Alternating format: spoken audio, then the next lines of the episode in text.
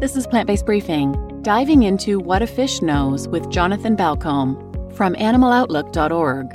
And I'm Marian Erickson, host of this curated content plant based podcast, where I narrate a variety of articles on the myriad of reasons to live a plant based and vegan lifestyle with permission in about 10 minutes or less every weekday.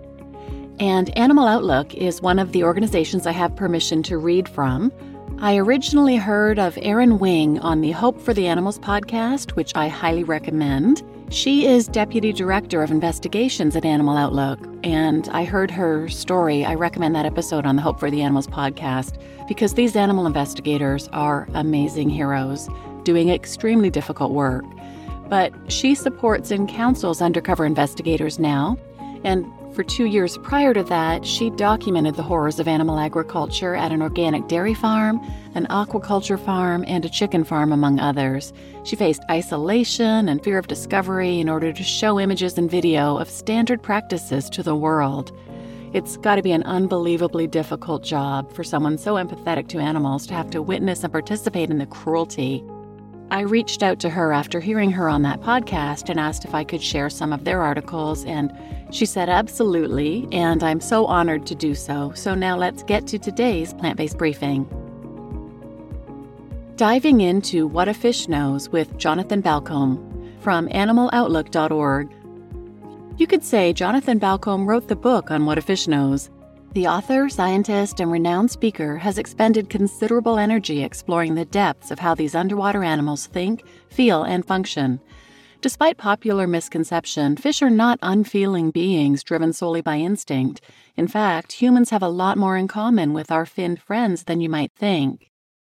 Jonathan's book, What a Fish Knows The Inner Lives of Our Underwater Cousins, busts many myths that surround these ancient creatures and reveals the complex lives of water dwelling species. To get a better understanding of the incredible world of fish, we asked Jonathan some of our most pressing questions. Here's what he had to say. What has surprised you the most about your research on fish? How has it changed the way you think about or treat fish? Before I set out to write What a Fish Knows, I didn't need any convincing about the intrinsic value of fishes or that they deserved to not be abused or harmed by us. Nevertheless, in delving into the published scientific literature about fishes and in some of the personal accounts I received from correspondents, I came to realize just how remarkable these beings are.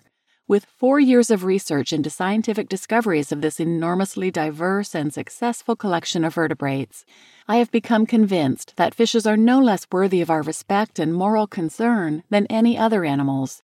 Few people are aware of fishes' rich and complex lives, and humanity continues to malign fishes in astronomical numbers, perhaps in the trillions. Experts estimate that we have lost half of all marine life since 1970, and the plunder continues today. Enlightened awareness fuels social change. Armed with newfound knowledge, we can show respect and restraint towards aquatic life, as well as terrestrial.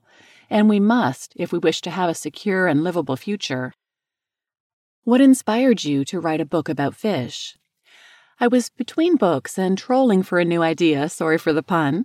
Over lunch with a friend at a vegan restaurant in Washington, D.C., the idea for a book on fishes suddenly popped into my head.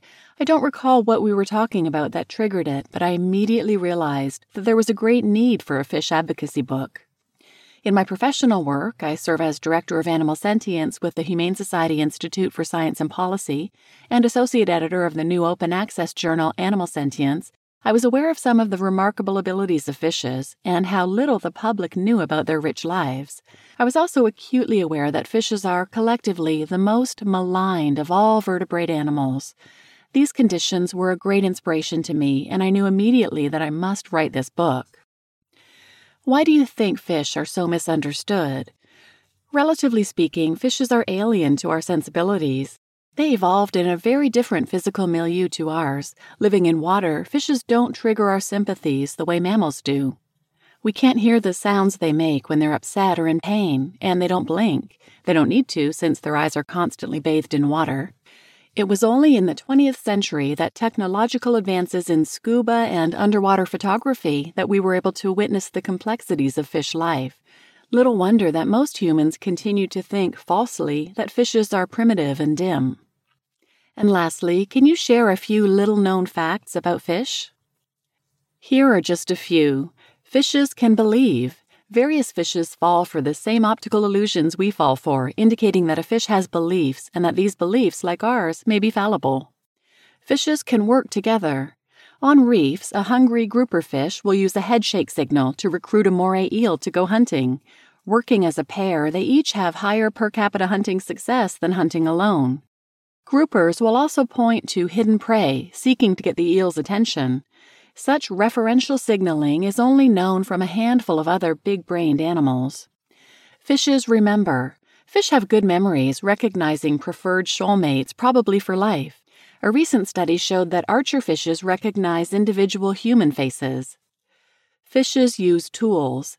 Captive cods showed innovation and tool use when some began to use the plastic tags on their backs to hook into a dangling food dispenser loop to get food slightly faster than if they tugged the loop with their mouths.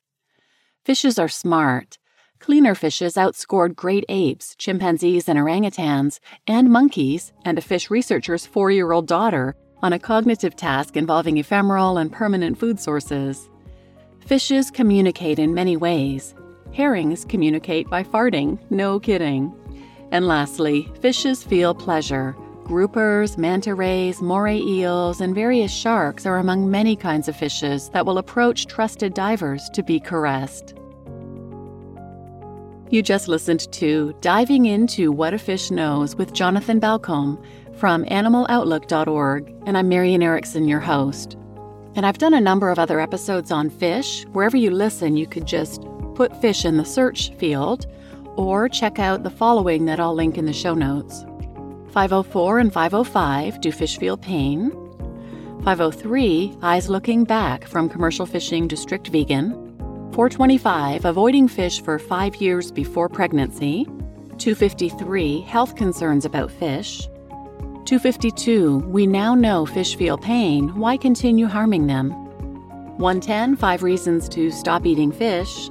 88. Fish, the new factory farmed animals. 51. The last fish. 40. Fishing is not fun and oppose youth fishing. 356, where Erin Wing talks about her undercover investigation at various farms, including a fish farm. So please share this episode with anyone who might benefit, and thanks for listening.